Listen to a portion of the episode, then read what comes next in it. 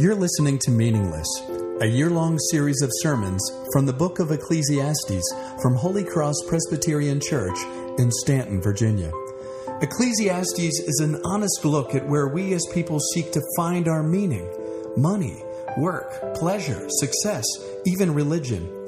The book unmasks them as meaningless, not because they aren't good things, but because they weren't intended to be ultimate things. We were made for God. When we return to Him through the reconciling life, death, and resurrection of Jesus, all of those things are filled with the meaning only He can give. The rest of you, if you have a Bible, you can open to the book of Ecclesiastes. It's kind of more or less in the middle of your Bibles. If you're unfamiliar, it's in the Old Testament, right after the book of Proverbs. So you got Psalms, Proverbs, Ecclesiastes. If you hit Song of Solomon, that crazy, crazy love poem, you've gone a little too far. So hang a left, all right? We're in Ecclesiastes this morning, and we'll be for the next 9 months or so. If you don't have a Bible with you, there's the text is in your order of worship, and if you don't own a Bible, there's one on the back table. There's a couple on the back table. I want that to be our gift to you. Please take it. This morning, Holy Cross, we are beginning, like I said, a new series in another book of the Bible, the book of Ecclesiastes. We're going to be spending from now until May walking through this book as much as we can, topic by topic, because we believe this book speaks to a particular narrative going on in our culture. We don't have time, and probably most of you would be bored to tears to go through what all the philosophical underpinnings of like the last 80 years or so. But in short, we in the West have come to believe that many of our institutions, our convictions, our traditions, that they have let us down, that they can't deliver on their promises. And so we've abandoned them to a kind of individualism in which we as people seek to create meaning or purpose for ourselves by chasing our dreams, following our heart, which, as any Disney movie tells our children every time they see it, will always work out in the end, right? As long as you follow your heart, all your dreams will come true. But the problem is, for many of us, we have sought these things, and they're not delivering either. Our work, our money, our hobbies, our relationships, our advanced degrees, they're not giving us what we sought. They're not giving us what we thought they would. They're letting us down, and what do we do then? We're then left with the question of what are we going to do when we are left with meaninglessness? And the good news is we are not the first to wonder about this. The Bible actually talks about this. It talks about it openly and honestly. And one of the most poignant places that it does so is through the teacher of Ecclesiastes. So if you have your place in the Scriptures or in your order of worship, as is our habit here at Holy Cross, we stand in honor of God's Word. So let's do that now. So we read just the first 2 verses of the book of Ecclesiastes. Hear the Word of God. The words of the preacher, the son of David, king in Jerusalem. Vanity of vanities, says the preacher. Vanity of vanities, all is vanity. Believe it or not, this is even God's Word given for us to flourish. Would you pray with me? Lord, we come with a lot of junk in this room. We've come with a lot of junk because that's who we are. We're people full of junk. That's all of us, every one of us, and no less the guy standing up here. And so we ask now that you would come and that you would be in the midst of all of that, more that you would answer your promises to speak with power when your word is preached. We claim that now and ask that you would open our hearts and speak to us.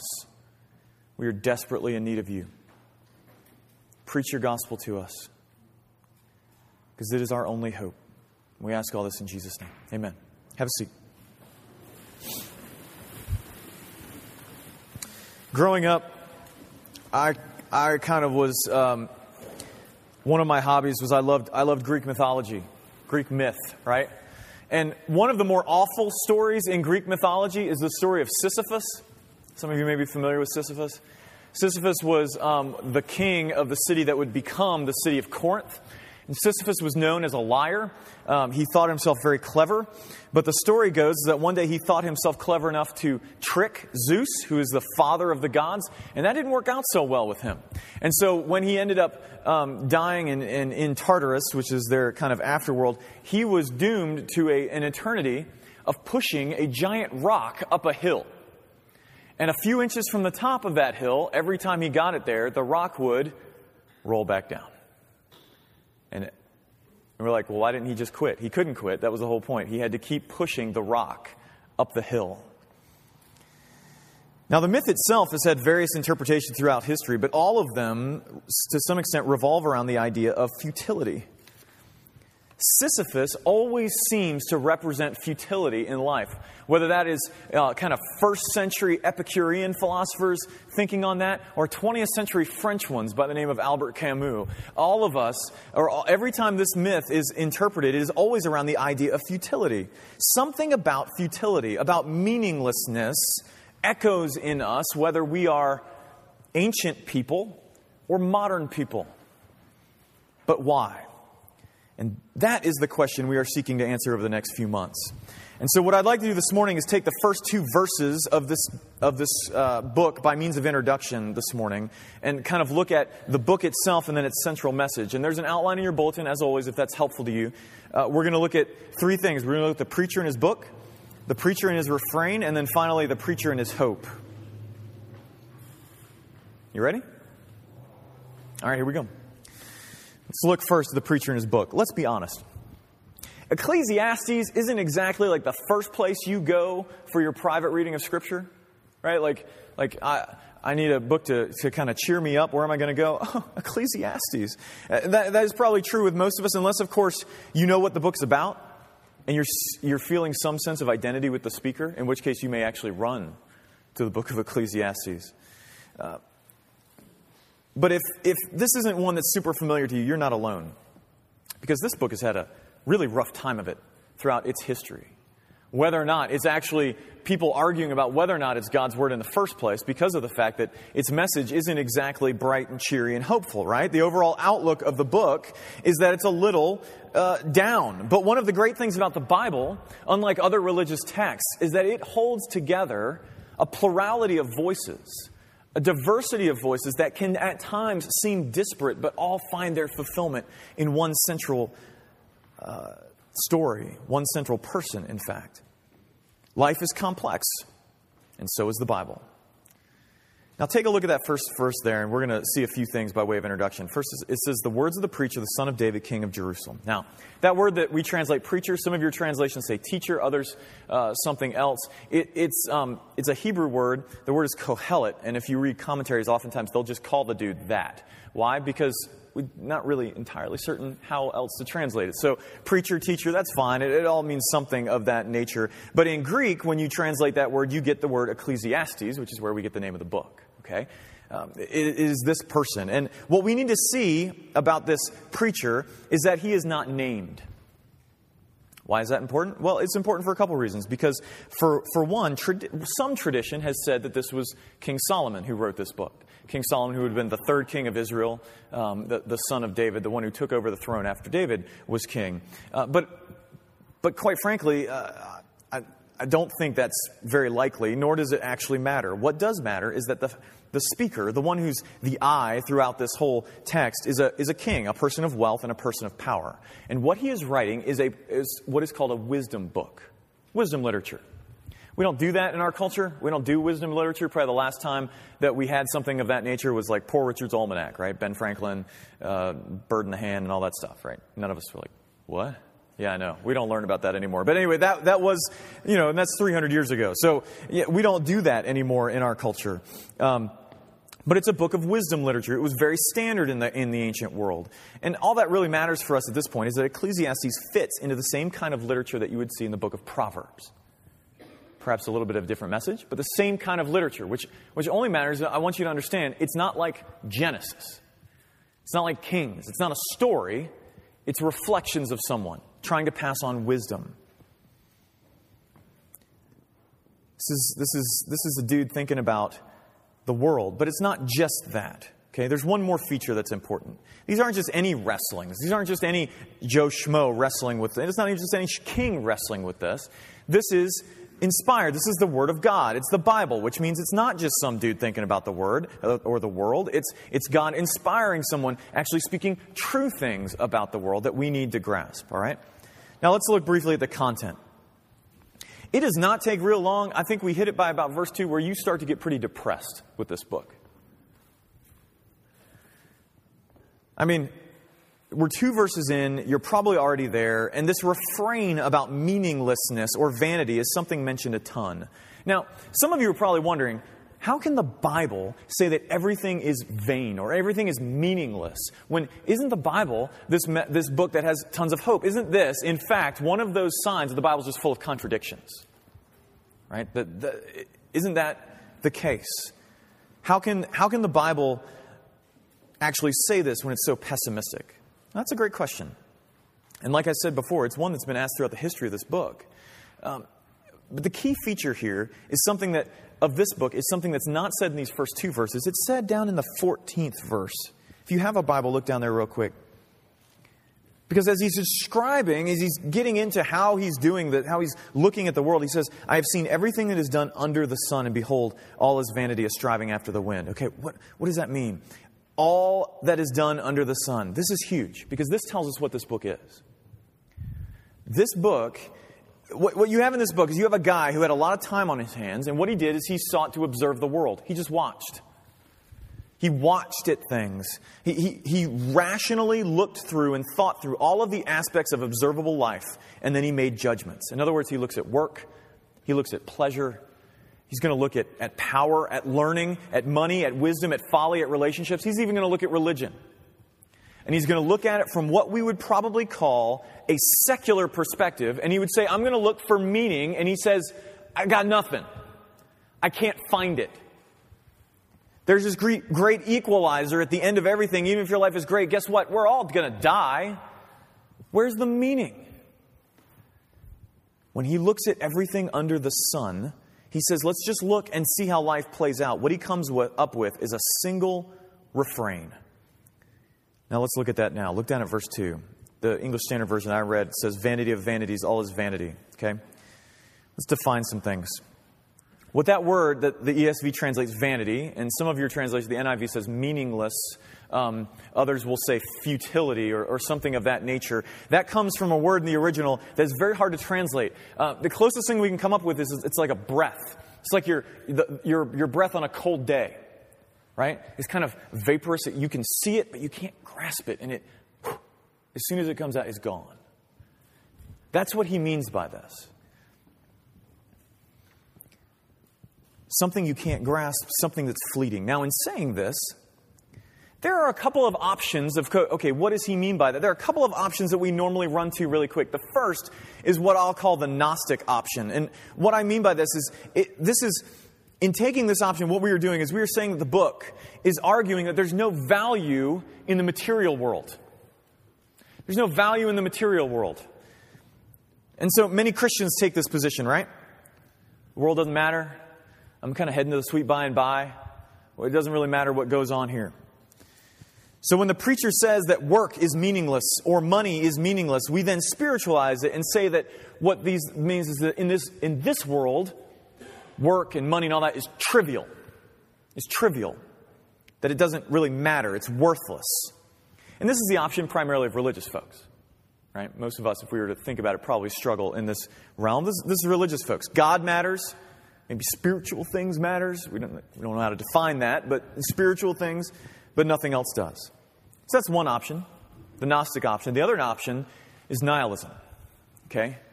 This is the option taken up by much of our culture, right?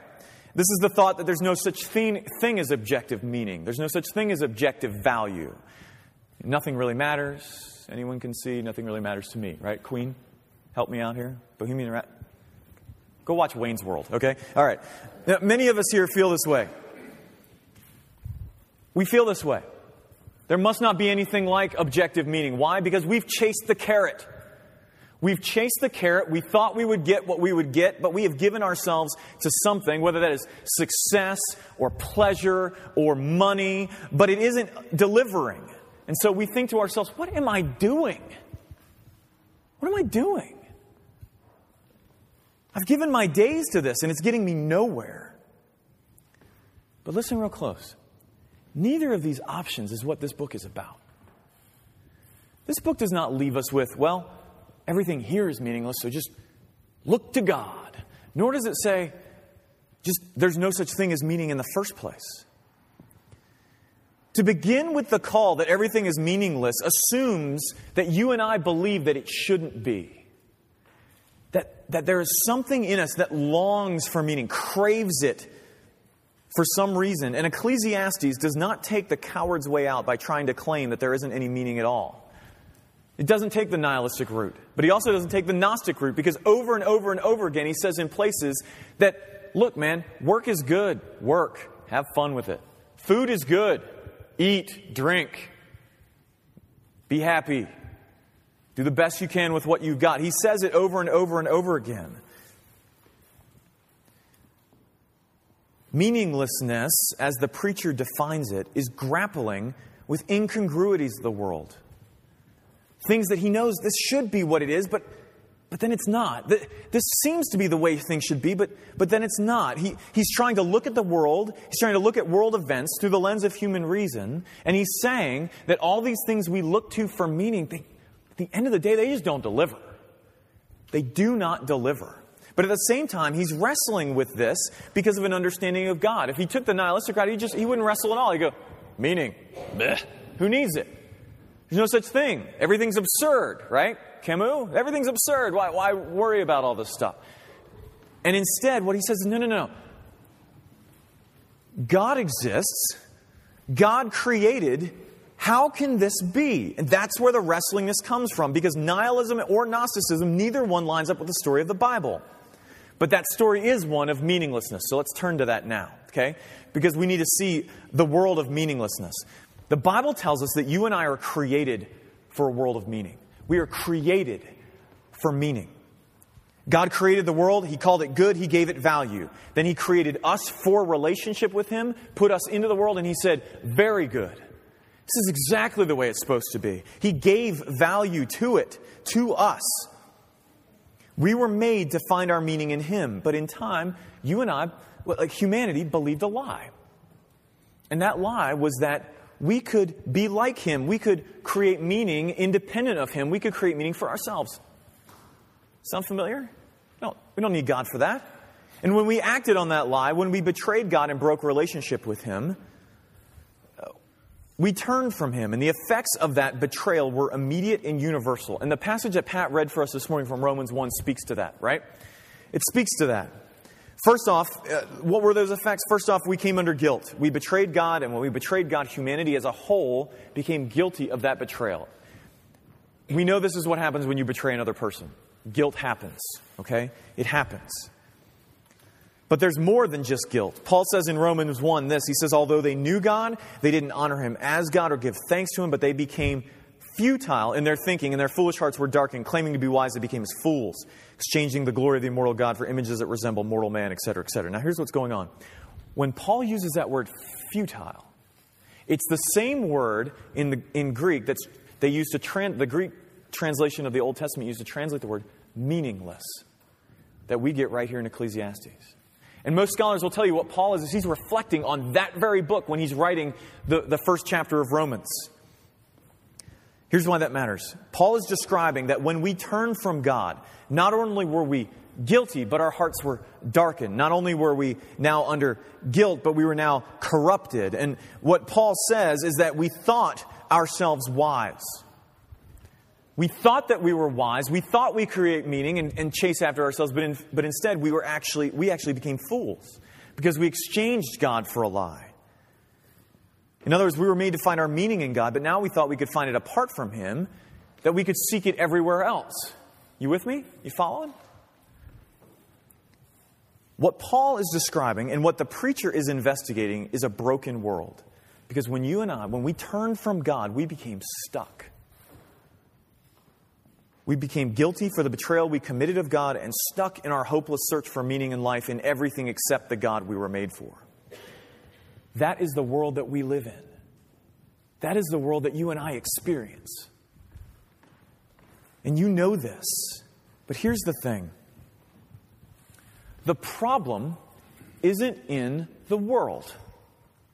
The problem is in us.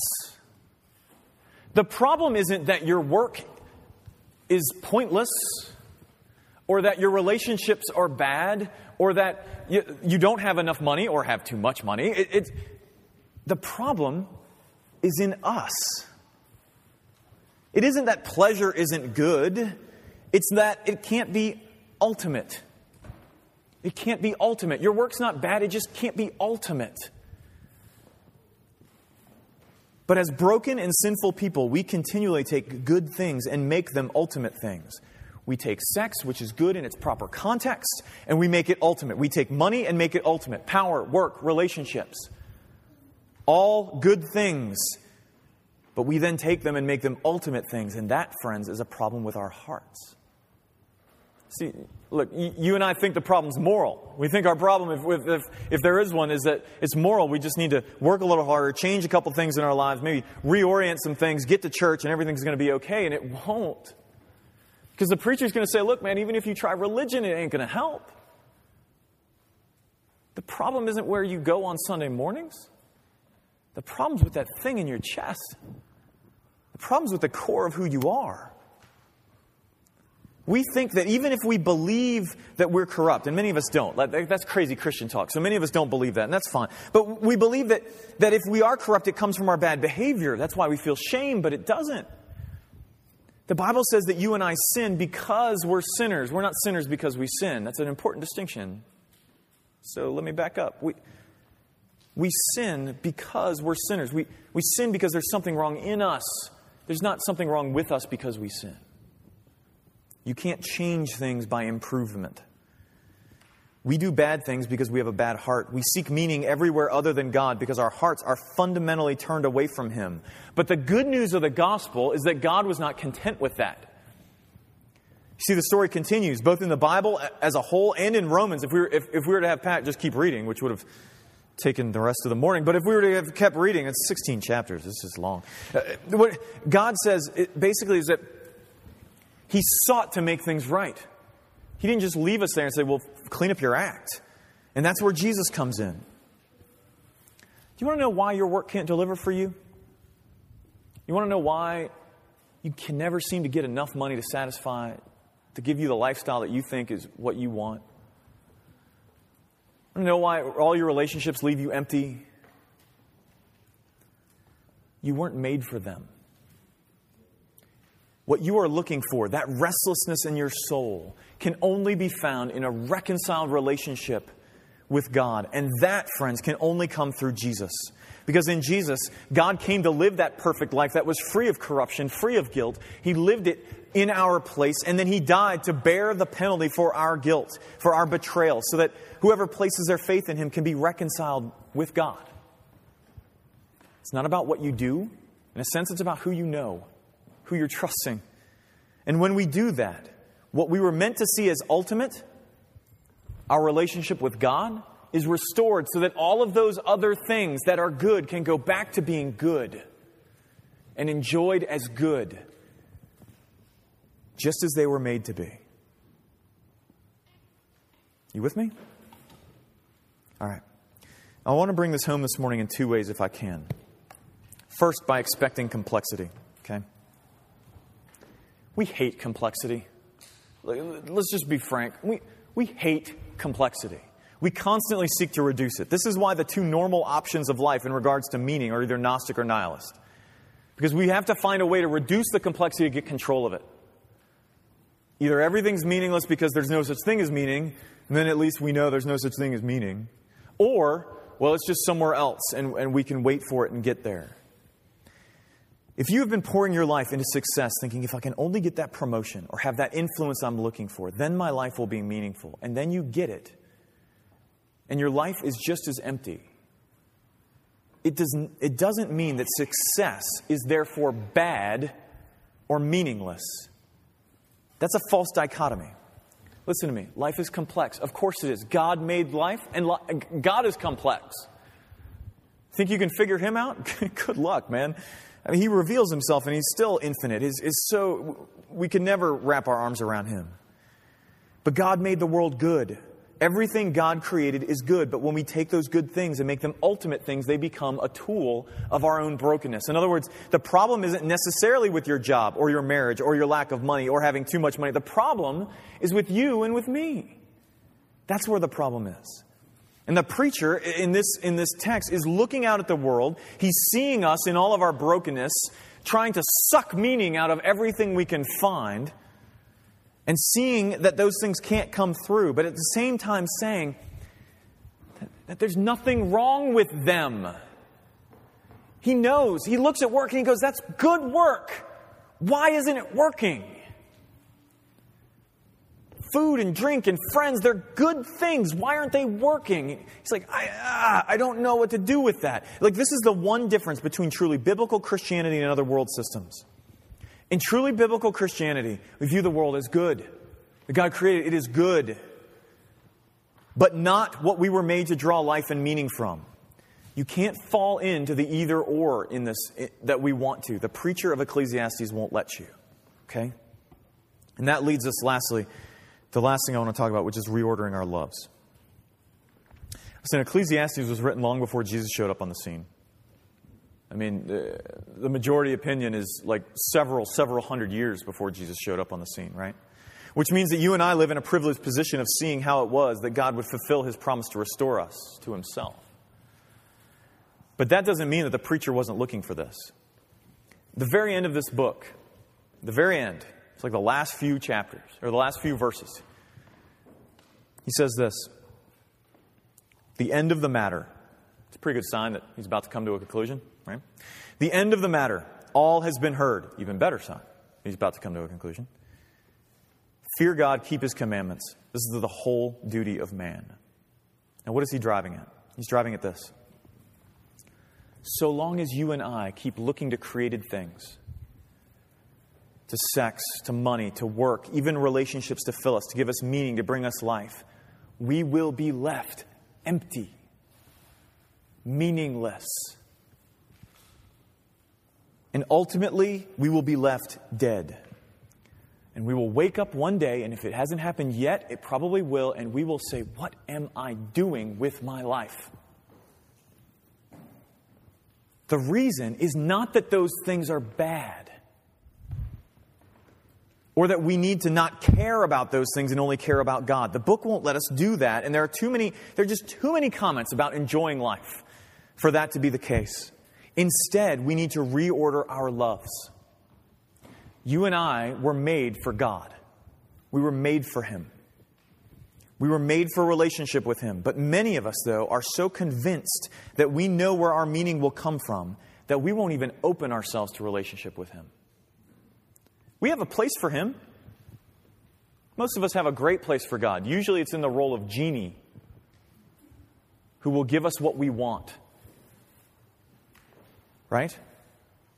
You know what I mean. We have God in our lives, but only insofar as He gives us the success we want, or the money we want, or the power. We say we love Him, but really we love not being alone, and so we serve God so that He'll give us a relationship or a better marriage. We say we love God, but we really love feeling important, so we serve God thinking that He will give us this importance. Friends, you think you are serving God. You are not. You are serving the created thing, and you are seeking to use the Creator to get it. The question is this, would you be willing to serve God even if He didn't give you those things? If you never got that promotion, if God called you to singleness instead of to marriage, or marriage instead of singleness. If He left you with the amount of money that's in your bank account right now for the rest of your days, paycheck to paycheck, making ends meet, would you be okay with that? As long as you had Him. If you're not, friends, you aren't loving God at all. You're just using Him. Just using Him to get what you really want. But you weren't made for those things. You and I were made for a reconciled relationship with God through Jesus Christ. And when we chase after those things, the Bible has a word for that. It calls it idolatry. It calls it false worship. And I know that we look at the Bible and we say every sin is the same. And every sin has the same penalty. But, man, idolatry is a bad one. And it's because our hearts are factories for those little buggers. But those things cannot fill you. They cannot fill me. They cannot give us the meaning that we long for. But friends, if we seek first Christ, if we repent and return to Him, trust in Him to fill you, trust in Him to restore you, trust in Him to make things right, then all those things that are apart from Him, all those things that without Him are meaningless, will suddenly be filled with the meaning that they were intended to hold. Would you pray with me?